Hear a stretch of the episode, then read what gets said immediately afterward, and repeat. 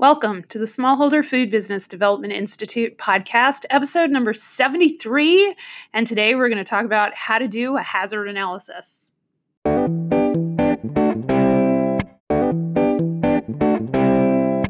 Welcome to the Smallholder Food Development Institute podcast, where we serve up truth so that you can build the profitable, sustainable food business you've always dreamed of. Now here's your host, Dr. Michelle Fannin-Steel.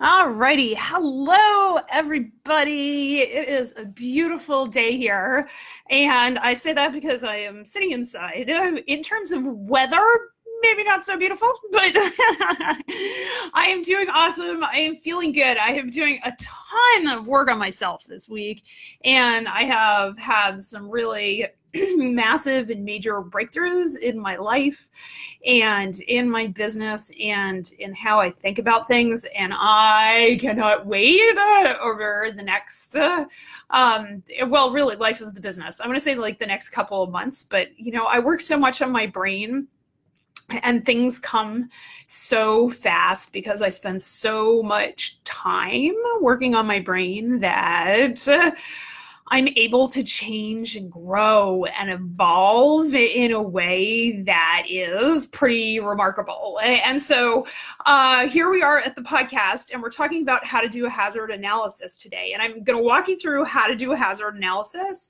If you have not listened to the 5 pre-steps of HACCP, definitely listen to this podcast, but go back because they all build on each other. It's a process. So welcome to the podcast, and thanks for joining us. And let's work on figuring out your processes. So just a couple of announcements at the top of the hour. We are doing amazing and incredible things around here. And if you want in, you need to join the Power Group. Okay, this is my amazing monthly coaching program, and you sign up for a year, and we have daily homework. You have homework assignments to do to turn into me. Like this month, everybody's turning in their corrective actions and preventative actions, and I'm commenting on them and sending them back. All right, we've been doing that this week, and it's been super, super fun. And we have coaching calls once a week. I have office hours twice a month, and it's really pretty incredible. And there are some other things coming up in this year, like business retreats and workshops and things like that you will be the first to hear about, and I will be selling to the people in the Power Group before anybody else has access to them, and they will sell out. So DM me, send me an email, let's book a call, and let's get you in there. And if you are a veteran and you are listening to this, there is a super special offer for you that I have announced before, and that offer is pay me what you think it's worth. Pay me what you think it's worth. I am not kidding about that, okay? There is no set price for this. If you are a veteran, if you are a Gold Star family, okay? If you're a veteran spouse, counts for you too, okay? So, get in touch with us. I'm pretty easy to get in touch with. Go to DirigoFoodSafety.com, and there are like links. There's contact us, fill out a form, book a blueprint call. Like, we're here. Okay, so we have that. Next thing I want to announce is I'm traveling for the next couple of weeks. I'm going to be in Manhattan, then I'm going to be in Miami, and then I'm going to be in Plano, Texas, for a business workshop with my coach, Brooke Castillo. And so if you are in any of those places and you want to meet up, send me a DM, and I would love to meet up with you. I'm really excited. I'm going to go down to Chelsea Market and see Jake Dixon's new space. So if you haven't, if you're not already following Jake Dixon on all the social media, you totally should, because he is awesome, and what he is doing with local meats in Manhattan is awesome, and Chelsea Market is awesome. And can anybody tell I'm kind of excited to get out of Maine? Okay, so that's what we've got in terms of like announcements and things like that. I'm going to be doing some really interesting interviews. I'm starting to do more interviews on the podcast. I've had a ton of people ask to come on the podcast because they love you guys and they want to connect with you as an audience. So I have people who are your target audience coming on. I have life coaches coming on to talk about the things that they talk about, like anxiety. So next week, I'm going to have a podcast with a fellow life coach, and we're talking about anxiety. And I mean, like, I feel like I got coached on the call. And so you can almost hear what a coaching call sounds like. It's pretty incredible. And then, of course, last week we did branding with David Lenley, and everybody's really loved. We've got some really great feedback about that podcast. Super fun. So listen, share, leave reviews, you know, all that good sort of stuff. Okay, so here's what I want to talk about. So, you know, on the podcast, I usually, like, I try and alternate, like, one week we're going to talk about mindset and one week we're going to talk about technical topics. And this is a technical topic week. But, you know, I was doing my podcast prep. So I, like, get my mind all squared away before I come onto the podcast so that I can be of the highest service to you guys, right? Because that's how I want to be in the world. I want to put my heart out there. I want to be my most authentic self. And I am willing to risk all the rejection in order to be my most authentic self. And my most authentic self is somebody who is out there leading and serving and being an example of what's possible. And I was thinking that, you know, when I work with clients about a hazard analysis, and people come to me with a hazard analysis, like, only really like a couple of ways. And the first one is they're completely overwhelmed by it. And they say, Dr. P, I can't do this. Will you write it for me? And the answer is, of course, yes, I can totally do it.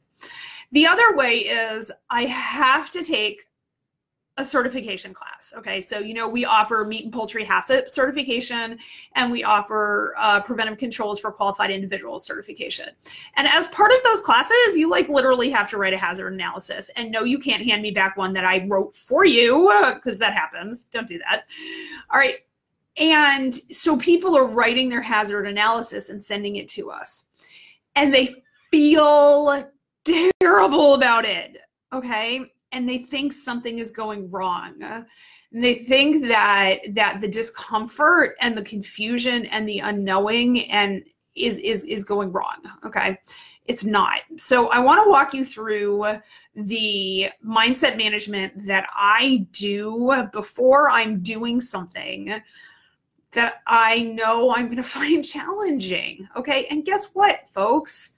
I find writing hazard analysis challenging as well. It's not like, you know, I've been doing this for 15 years and all of a sudden it's easy. It's not. I mean, it's differently hard for me. What you have a problem with the hazard analysis and what I have a problem with are probably two different things.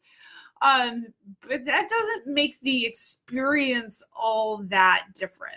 Okay, so I want to go through the set of questions that I have: water and strive and light.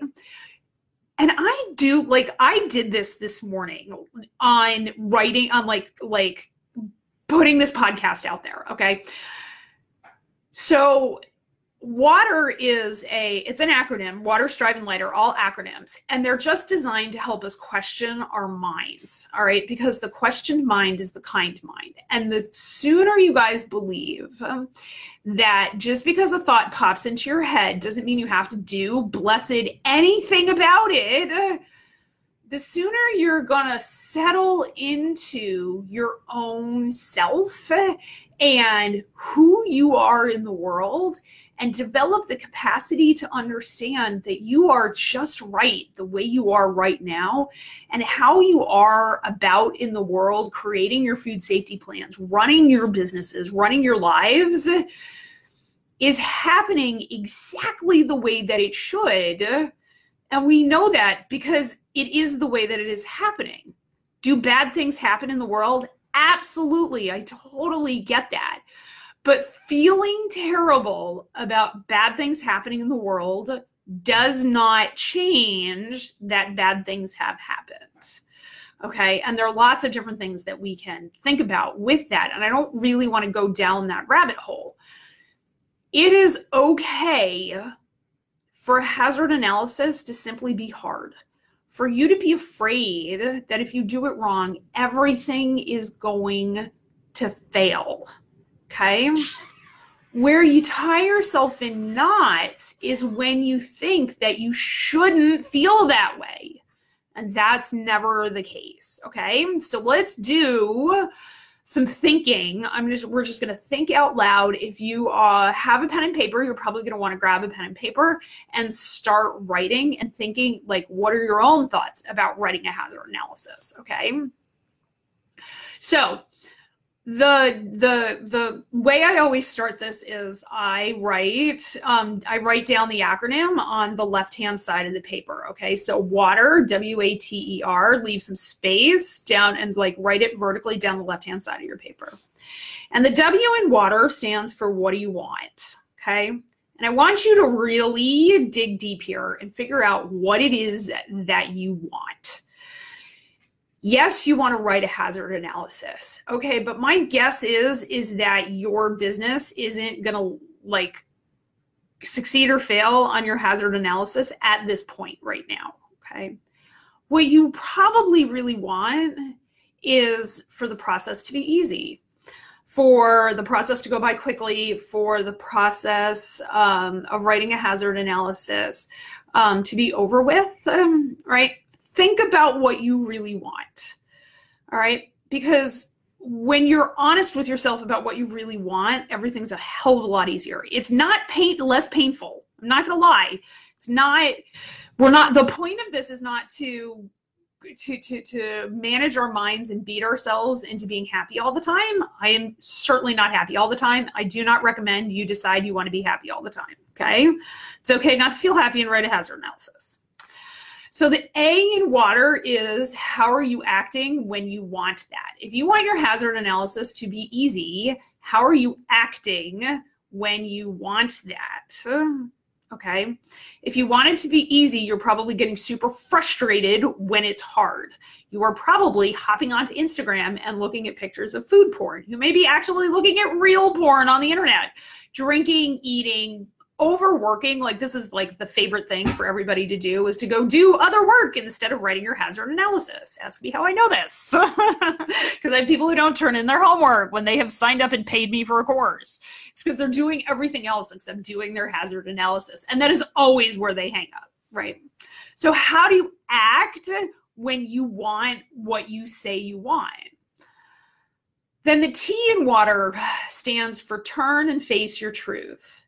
How are you actually, like, what is true in your body about what you are feeling about a hazard analysis? Fear, anxiety, loathing, frustration, resentment.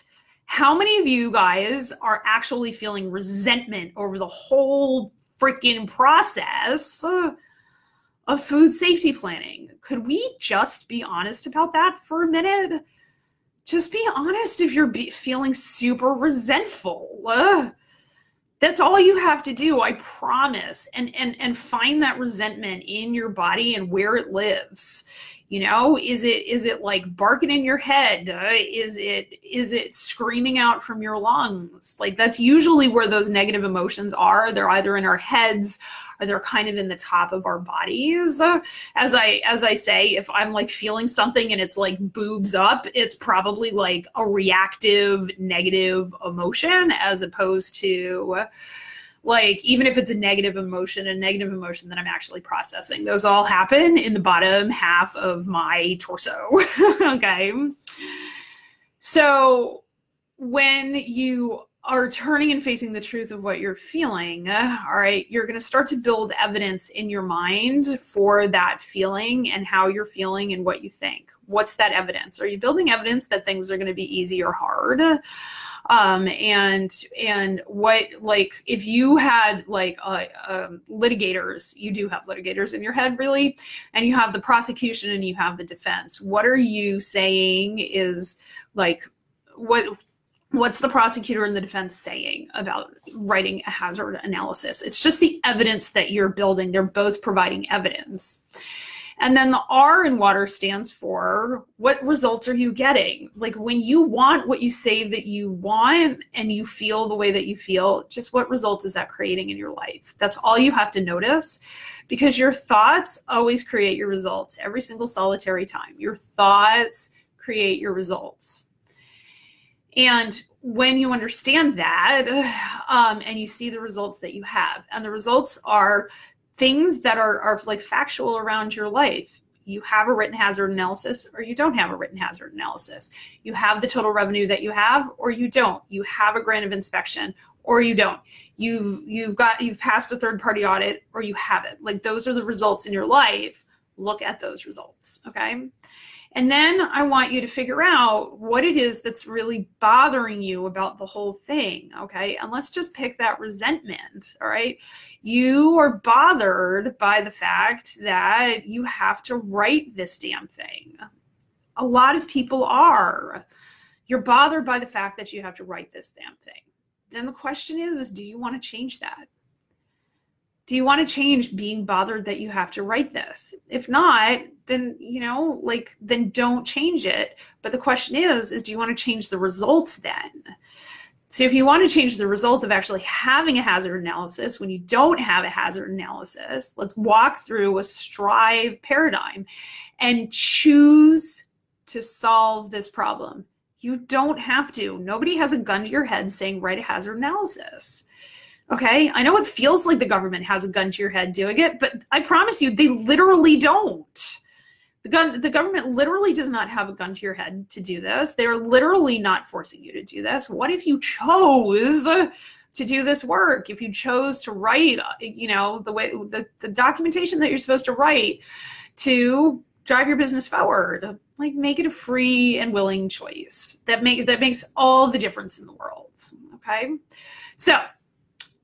In order to do that, okay, and say, all right, I know I'm uncomfortable and I want to change my results. I want to write a hazard analysis. Let's do a strive paradigm, okay, like a strive model. And the S in strive stands for safe. And the first question is, are you physically safe to write a hazard analysis, okay? Do you have floors, walls, and ceilings and a warm place if you need it, or an air-conditioned place, I suppose, in order to write the hazard analysis? For this particular exercise, the answer is probably yes, all right? When we're doing strive paradigms around other things, the answer isn't always yes, and we solve that first. Are you financially safe to write a hazard analysis? Okay, do you feel like lots and lots of financial pressure to write this, or do you not? Because I think for a lot of us, it feels like what's called a Hobbesian choice, which is no choice at all. A Hobson's choice is where you have to choose something, but you have no other options. That's a Hobson's choice. Writing a hazard analysis does really not have to be a Hobson's choice. You have other options. You have the option to not do it. But when you start thinking about your finances and how you want to grow and scale your business, it doesn't feel like you have any other choice. Okay, and that puts a lot of financial pressure on you to do this, to get it right, to get it done fast, to pass the audit, da, da, da, da, da, da. And that creates like this huge sense of urgency, which is not serving you. It's really not serving you. But if you're honest about what those financial pressures are, then you can at least start looking and like modeling out what those financial pressures are and decide what you're going to choose and come from a place of sovereignty over your own brain. Right? So then the E is are you emotionally safe to write a hazard analysis? Do you have somebody breathing down your neck saying you better do this and do it right or you're going to lose your job? That's not emotionally safe for like anything, hazard analysis or anything else, right? That can happen. It's unlikely to be happening in hazard analysis. Okay. The T is trained. Are you trained to do a hazard analysis? You may not be. We'll clear that up in this podcast, okay? Do you respect the process? You may not. You may not respect yourself in your ability to do it. You may not respect the government in how they're asking you to do it. You may not respect me in how I'm training you to do it. Like, just be honest about it. Like, where do you respect the process? Because if you don't respect the process, the likelihood you're going to finish it, kind of low. Okay. The I in STRIVE stands for invested. Have you invested the time, talent, and treasure in actually writing your hazard analysis? For most of you that are resisting it, the answer is no on time and talent. Some of you, this always boggles my mind, and I just love it so much because it just shows me so much of the brain of where my clients are, is that you buy my certification courses and then you don't do the homework, and it's hilarious, right? I don't need you guys to do the homework. All right, your homework is really optional. It's not optional if you want to get certified, but if you're kind of not, if you're still on the fence about whether the certification is really what you want to do, that's probably why you're not doing the homework. And you've invested the money, but you haven't invested the time and talent for actually doing it. Okay, so that's the I in STRIVE. And then the V in STRIVE kind of reflects that. Do you value the process of doing a hazard analysis? Do you value the thinking skills that you are going to develop when you do a hazard analysis? All right. Most of you probably don't think about that, and I really want you to ask yourself, do you value the hazard analysis process? Because it can mean, it can drive so much incredible thinking in your business, but only if you let it. All right, and so the E in STRIVE stands for empowerment. Are you empowered? Are you empowering yourself? Does your boss empower you to stand in fear and discomfort and failure to write your hazard analysis? All right, because here's what happens, true story. We write a hazard analysis all the time, okay? And we recently wrote one for somebody who was making meal kits, and we submitted it to the USDA for a grant of inspection, and they sent it back. Now, one of two things can happen. We can either argue with the USDA and say, you know, like, get all up in the Code of Federal Regulations and say, this proves our point, and da-da-da-da-da. Or we can look at what the USDA has to say, recognize the power dynamic, and decide which hill we're going to die on, okay? In my whole professional career, I can count on, like, one hand the times I have chosen to die on a hill on a hazard analysis. Okay.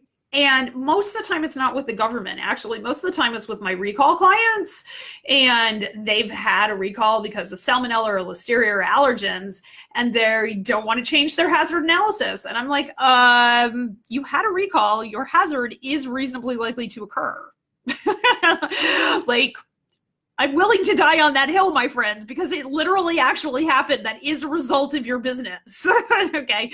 Cross-contamination, metal contamination is a result of your business, okay? And I'm willing to risk everything for that because it's like, it's a fact, right? So my question is what sort of failure and rejection are you willing to risk? What sort of discomfort are you willing to risk to produce the results of having a hazard analysis that brings your business forward? Okay. It's just a set of questions to inquire around your mind about what you are doing or what you aren't doing. Okay, and so then we move on to, when we know all of the answers to that, we've written it all down, we move on to the light model, okay? And the light model is really pretty fascinating. So the L in light stands for look. When you look around, okay, and you've done your STRIVE model, and maybe you've come to the choice where, yeah, okay, I see where I'm stopping myself. I want you to look around and say, all right, how have things changed? What can I observe about myself, about how I feel and things like that? And what can I observe about the results that I am creating in my life? Just look around. As we're fond of saying around here, you miss more by not looking than by not knowing. Look around and just see, okay? Then the I in light, it's another question around integrity. What is your integrity telling you? This is a lot like evidence. What evidence are you building? What is your integrity telling you? Are you feeling like resistance to your emotions? Is that where you are? What is your integrity telling you? Now, I'm not going to lie to you. Your integrity can be wrong. My integrity at 8 o'clock at night when I'm journaling tells me I'm a worthless human being. All right. And I really feel that. That is like totally real for me. And at 8 o'clock in the morning, not so much. Okay. So your brain is like, just wants things to be easy. It wants to consume as little glucose as possible. And it just wants things to be easy. And a lot of times your brain is doing the easy thing and it feels really, really true. And it is really not, because the truth of the matter is I'm not worthless. You're not worthless. We are all 100% worthy as we are sitting here. Nothing needs to change. We don't need to improve. We don't need to write an award-winning hazard analysis for us to be worthwhile. Okay. So just notice what your brain is saying to you. That's all I'm saying when we say, look at our integrity. And then I want you to ask the G question. And the G question is it gentle? Are you being gentle to yourself? Are you being gentle to other people? Okay. Because the path to accepting who you are right now is through a path of kindness and gentleness. All right. And when you're beating the crap out of yourself to improve yourself, it never works. Ask anybody who's been on a diet. Okay. We are getting on to March. How's that New Year's resolution coming? Are you beating the crap out of yourself about it? Maybe if we were in gentle, loving kindness to ourselves about what we want in the world, we could maybe make some different decisions, have some different actions, like just accept ourselves where we are. Right. Then the next question is it helpful? Are the thoughts that you are thinking helpful? Is the work that you're about to do helpful? Things can be helpful and not gentle. The example I'm fond of using, me yanking my kid out from in front of an oncoming car, not gentle, super helpful. Okay. So they're not in opposition to each other. In the long run, we want to do things that are helpful. Okay. Because the T in STRIVE stands for trust. Are you building trust? Are you building the idea that you have your own back in the work that you're doing? Are you building trust amongst your team? Are you building trust amongst the stakeholders in the process? And if the answer is no, let's go back and like figure out how we're going to build trust. Because unless the activity builds trust, you're not going to sustain it in the long run. And a hazard analysis is something that you have to sustain. This is a living document that you got to sustain. Okay, you're not going to put this up on the shelf and take it down. You are not, like I am fond of saying, you are not writing gospel truth in your hazard analysis. The process of writing is rewriting. All right, and you can't beat yourself up and say this has to be perfect or I'm never going to do it. Okay, so that's the mindset. Like those are the questions I want you to ask yourself before you do anything. Okay. Like I ask myself these questions every single morning and most nights. All right. And so with all of that in there, what I want to do is I want to now actually tackle the T part of STRIVE, which is the training for writing an actual hazard analysis. Like what the heck does that look like? All right. And how do we do it? All right. So I am going to, after this podcast, I'm going to upload a file. It's going to be a Microsoft Word document that we call the hazard analysis grid template. You can use it with a pen and paper. You can use it digitally. Take it, use it. Like, doesn't do me any good when it's a blank piece of paper sitting in my hard drive, right? So I'm going to upload that as a file in the proofing box, and you can just come and you can download that, and you can bring your hazard analysis to office hours. So I'm going to hold office hours after this podcast. I hold them most Thursdays, so feel free to bring your hazard analysis questions in the coming weeks or whenever really to office hours after the podcast. All right, so download that piece of paper, okay, and use it. So I want to point out a couple of things on the piece of paper. All right, up in the header, all like regulated documents need to have an address associated with them. I have my PO box on there. Normally, I would have my you are going to put your actual business address where the hazard analysis is being executed, okay? Because food safety plans are facility dependent. So if you are, say, running a restaurant and you are writing a hazard analysis because you're doing a HACCP plan for your restaurants, you need to literally have different documents at each restaurant with the address of the restaurant, okay? Same if you have run multiple processing plants. So that's the first thing, okay? In the header, it says HACCP plan, but you're gonna write like what the actual HACCP plan is. Is it a sous vide HACCP plan? Is it a charcuterie HACCP plan? Is it a, you know, ham smoking HACCP plan, whatever it is, all right? And then the next thing is you gotta go pull out your process flow diagram. Okay, now, process flow diagramming is step 4 of the 5 pre-steps of HACCP. If you have not written your process flow diagram, stop now. Pause the podcast. Go listen to step 4 of the 5 pre-steps of food safety planning so that you can write a process flow diagram, because you can't do a hazard analysis without a process flow diagram. And as a note for my fisheries folks, I know it's not regulatorily required to have a process flow diagram or even to have a documented hazard analysis. I have no idea how you write a critical control point without actually having that done. Now, you can just follow it in the hazard control guide for fisheries. It's a really lousy idea, and if you ever want to pass an audit and grow and scale your business, don't do it just the way the FDA fisheries people tell you to do it. That's fine for people who are never going to grow and scale, but follow the Codex HACCP. That's what I'm teaching you. I'm teaching Codex HACCP. And the word HACCP, for those of you who don't know, in fisheries literally means something different than what I'm teaching you right now. If you have questions about that, just bring it to office hours because it's confusing. All right, so now that you have your, like, let's pretend you have your process flow diagram. You got to take your process flow diagram and you got to put it in front of you, all right? I want you to number your steps. It does not matter what number they go in, okay? Because what you're gonna do is you're gonna, at the top of your hazard analysis grid, you're gonna write out the process flow step, okay? Step 1, receive dry ingredients. Most of y'all are receiving dry ingredients, so I'm gonna use that as my example, okay? Receive dry ingredients. You're gonna write that after process flow step, and then you're gonna write the step number. Your auditor likes step numbers, okay? And the reason is because I can then go to your process flow diagram, all right, and see all the step numbers, and then I can go to your hazard analysis pages and flip through them and find out if you have done a hazard analysis on every single step, okay? That's a requirement of a Codex HACCP plan. You have to have a hazard analysis on every single step as it shows up in your process flow diagram, okay? So there's that.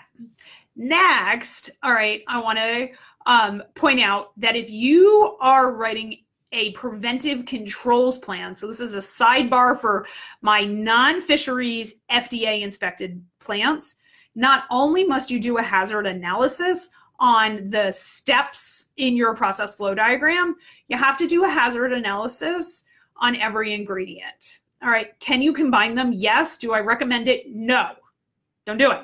Your hazard analysis for your ingredients, I highly recommend you just put in an Excel document and you refer to it in like, and it's part of your process flow diagram, but it's just a lot easier to put it in an Excel document because what you're gonna find is that the preventive controls all sum up to the same preventive control, okay? So I'm not gonna really be talking about too many hazard analysis, like specific ingredient hazard analysis, but it'll probably come up as we go through the hazard analysis for received dry ingredients. All right, because it's a receiving ingredient step. All right, so your hazard analysis page has, we do this in, even though it's a grid, okay, and it has columns and it has rows. We do them, I teach these in column format. A lot of people want to go by row, but that's not actually the Codex process. We do a hazard analysis first, okay? And then we decide, then we figure out what the critical control points are, and I'm going to talk about that in another episode. All right, but you gotta do your hazard analysis before you decide whether or not something needs a critical control point. All right, and I will talk about that. All right, so the first row in your hazard analysis document is what are the potential hazards that are introduced, controlled, or enhanced at this step. Okay. And it's very important that you read that and you put the hazards that are there. All right. Now, there are three kinds of hazards in a hazard that we worry about in a HACCP plan. Physical hazards, those are things that you can choke on, or you can break your teeth, or can cut your mouth, or is foreign material that is bigger than 7 millimeters. All right, that's in the food that's not supposed to be. It may not hurt anybody, you know, blue pieces of blue plastic in, like, it seems like every single meat ingredient these days. Pieces of blue plastic isn't really going to hurt somebody, but it's foreign material and it doesn't belong in your food, and it is considered a physical hazard. All right. So physical hazards associated with dry ingredients. I actually got this yesterday. Somebody got a metal fragment in a spice blend that came in. All right, so that's a physical hazard. A metal fragment that's larger than 7 millimeters is considered a physical hazard. Wood splinters, physical hazard. Cardboard splinters, physical hazard. Plastic, as I've said, physical hazard. Wires, and just in receiving dry ingredients, that's probably the most of them. Okay, there are other physical hazards associated with other things. Lots of physical hazards associated with slaughter and receiving live animals, but if you have questions about that, come to office hours. I'm not going to cover that in this podcast. All right, so that's physical hazards. Next one is chemical hazards. Chemical hazards, okay, are the hazards that are either an intrinsic property of the food. They are a protein in the food. They are a carbohydrate in the food. I don't think that there are any fats that are a chemical hazard. So they're an intrinsic property of the food, or they have been added to the food, and they are literally a chemical out there in the universe, and they've been added to the food and they can harm people. All right, so chemical hazards, the biggest chemical hazard, and actually the reason for the most recalls, is allergens.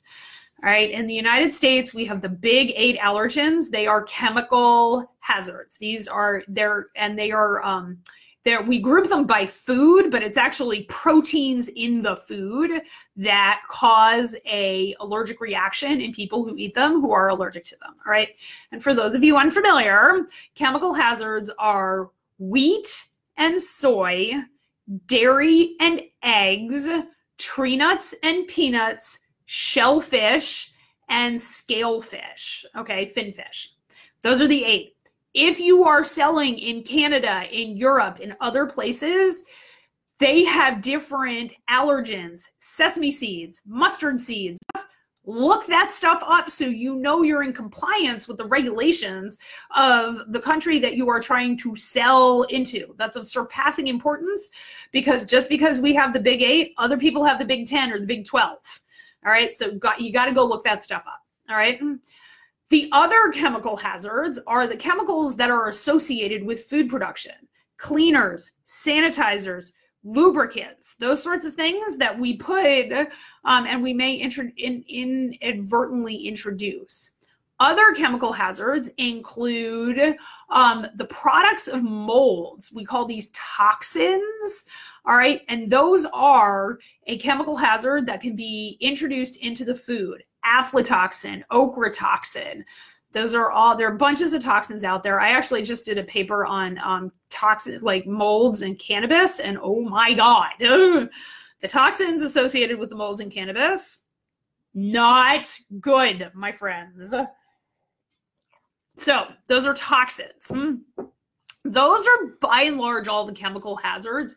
You got to pay attention to these, because this is probably what trips the most people up, because it's the most complex. It doesn't have to be confusing, but I promise you it's complex, and you're going to have to do some research. Google is your friend. Office hours is your friend. Okay. Then microbiological or biological hazards. This is the one everybody thinks about, okay? And you think that, you know, like, your biological hazards are introduced, controlled, or enhanced at every step in your process. I promise you they're not, okay? And you gotta be really careful of copy and paste errors in your biological hazards, okay? All right, and so what are our biological hazards? So they're the microbial things that are gonna go wrong with your food. They are the bacteria, all right, Salmonella, Shiga toxin E. coli, Listeria. They are the viruses, norovirus. If you're in a restaurant, you really got to think about norovirus, right? They are, and then we have prions. All right, so prions, the only one we worry about, and this is for all my beef processors out there, is mad cow or bovine spongiform encephalopathy. If you are processing beef and you are receiving beef, prion disease like BSE must go in your receiving step. All right. Not going to worry about that for this hazard analysis because we are receiving dry ingredients. All right. So the microbe I worry about the most with dry ingredients is Salmonella. And Salmonella is more resistant to destruction the drier the ingredient is. So, right. And that's just because of the intrinsic properties of Salmonella.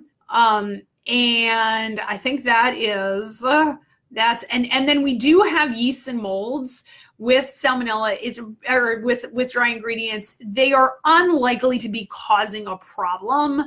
So I don't want you to worry about that too much. Over in chemical hazards, I don't know that I said this, in chemical hazards, spend all of your time worrying about allergens. In chemical hazards, it's pretty hard to have a chemical contamination of a dry ingredient because it gets wet and you won't use it.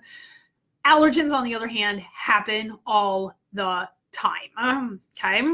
All right. So now you know when you lay out your physical, your chemical, and your microbial hazards, you know what it is that you have to worry about, that you know that those items, those hazards are introduced, controlled, or enhanced at the step in the process flow diagram that you're talking about, okay?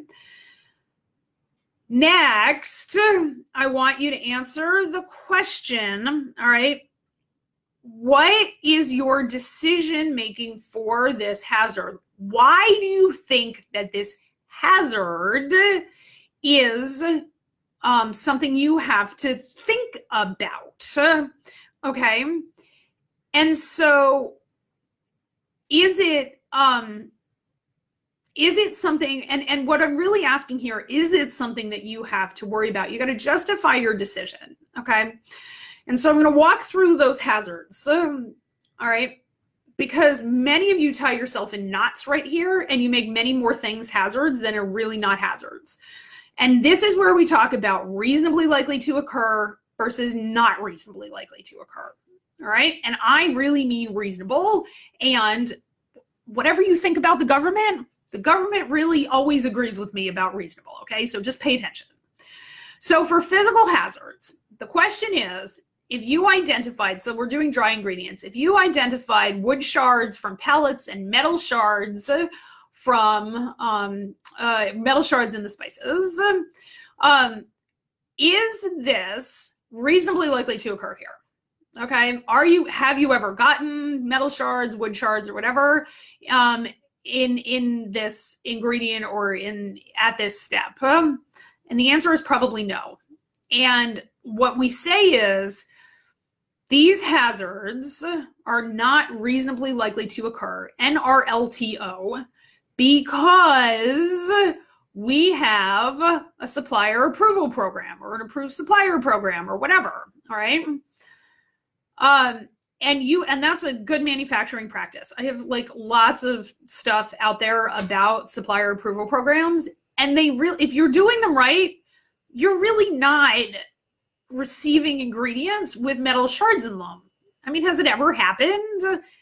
Has it, like, just ask yourself, has this really actually ever happened? Does it happen in the industry? Absolutely. That's why we have to worry about it. Has it ever happened here? Probably not, because you have a supply, you have a supplier approvement program. Approvement, is that a word? A supplier approving program. That means you get your ingredients from people who are doing things correctly and not introducing hazards into their food, right? So don't tie yourself in knots here. It's probably not reasonably likely to occur. Don't even worry about it, all right? Chemical hazards. Here's where things start to get a little more complex. If you are in a USDA facility and you are receiving an ingredient, dry ingredients, and you're receiving something that has more than 2 ingredients in a blend, the USDA has decided for you that allergens are something you have to worry about, okay? And you have to do an allergen control plan. But they then consider that a prerequisite program and not a critical control point, okay? So allergens are not reasonably likely to occur because you have an allergen control plan. This is a lot like in a preventive controls plan, in an FDA preventive controls plan, a supply chain preventive control, where you're identifying all your allergens, or actually, I guess this would be an allergen control plan, all right? It's getting a little bit ahead of ourselves. But the question is has your regulatory authority determined whether or not this hazard is reasonably likely to occur, or told you how to make it not reasonably likely to occur? If you are receiving allergens, any of those big 8, your hazard is reasonably likely to occur at this point, all right? And if you are getting in dried milk powder, that's an allergen, and you have a chemical hazard, that's reasonably likely to occur. And that's all you have to write. Milk is a known allergen. Ta-da, and your decision-making is done. Microbiological. Is this something that has happened in the product that you are bringing in? Dried milk powder is a known source of Shiga toxin E. coli and Salmonella. It is, okay? You should hear how they actually make dried milk powder, and you'd never use it again. All right, now the question is it reasonably likely to occur? And you can answer this kind of any way that you want. Has it happened in your facility before? Has it happened with your supplier before? Do you test it and you have an incoming monitoring like program to make the hazard not reasonably likely to occur? If you are buying, and let's just take milk powder here, if you are buying pasteurized milk powder and you have never had a problem with it, your hazard is not reasonably likely to occur because it's never happened in your facility. The end. Just because it happens doesn't mean it's reasonably likely to occur with your particular product in your particular facility, okay? Do not make this more complicated than it needs to be. Those are the steps of a hazard analysis. What's the hazard? Is it reasonably likely to occur here? Why or why not? That's it, friends. That is how to write a hazard analysis. Now, when you look at that grid, there is definitely more stuff on that grid. You are not done, but you are done with the hazard analysis portion of our programming, okay? And when we get to the other Codex HACCP steps in future podcasts, we're gonna pull this back out and we are gonna go through and decide whether or not these hazards need to be addressed here, and then that's what starts us down critical control points and things like that.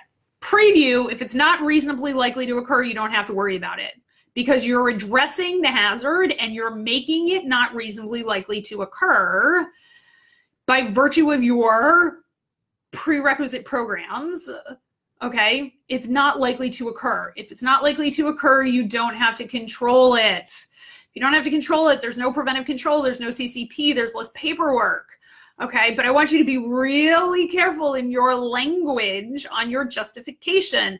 Please do not write your physical hazards are controlled by your GMPs. GMPs do not, I repeat, do not control hazards. They make hazards not reasonably likely to occur, and then therefore you don't have to control them. Alrighty, so just let this stuff be complex. Don't worry about it, it's gonna be hard. Turn and face your feelings and your fear. Understand you might do this wrong. It's totally okay. I am here for you, I have your back. Let me help you, my friends, in writing your hazard analysis. All right, so that's what we got for the podcast. Have a week full of awesome couple of interviews coming up on the next podcasts. Get in touch with me if you want some help doing this. Come work on this in the power group with us. It will literally change everything. I love you all. Have a great week. Thank you for tuning in to our podcast. Be sure to join us in the Proving Box, a private Facebook page for food producers filled with valuable information and technical tips. Grow your business by learning from people just like you, all under the guidance of a food safety expert.